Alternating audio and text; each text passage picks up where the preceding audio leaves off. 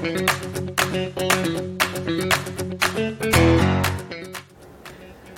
うも、ケイくんです。今日はなんか知んないけど、勝手に俺のモノマネのコンビニ洗浄がしたいっていうので、まあ別に許可してあげたんだけど、俺最近動画全部やめちゃったんです。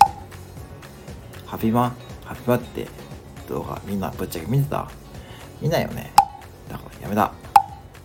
それをね、この間高橋さんのコラボライブで言ったんだけど、俺ね思うんだけどコンビニ副店長もぶっちゃけスタイフの配信やめてもいいんじゃね？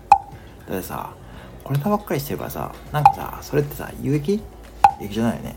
だから別に俺やめてもいいんだよね？だからもうちょっとさ有益な配信すればいいのねって思ってさでもさ言ってんだけどさでもあいつあいつさでもさなんかさ俺と同じ岐阜だからさなんかそこはなんか同級のよしみでまあ別にいいと思うよ。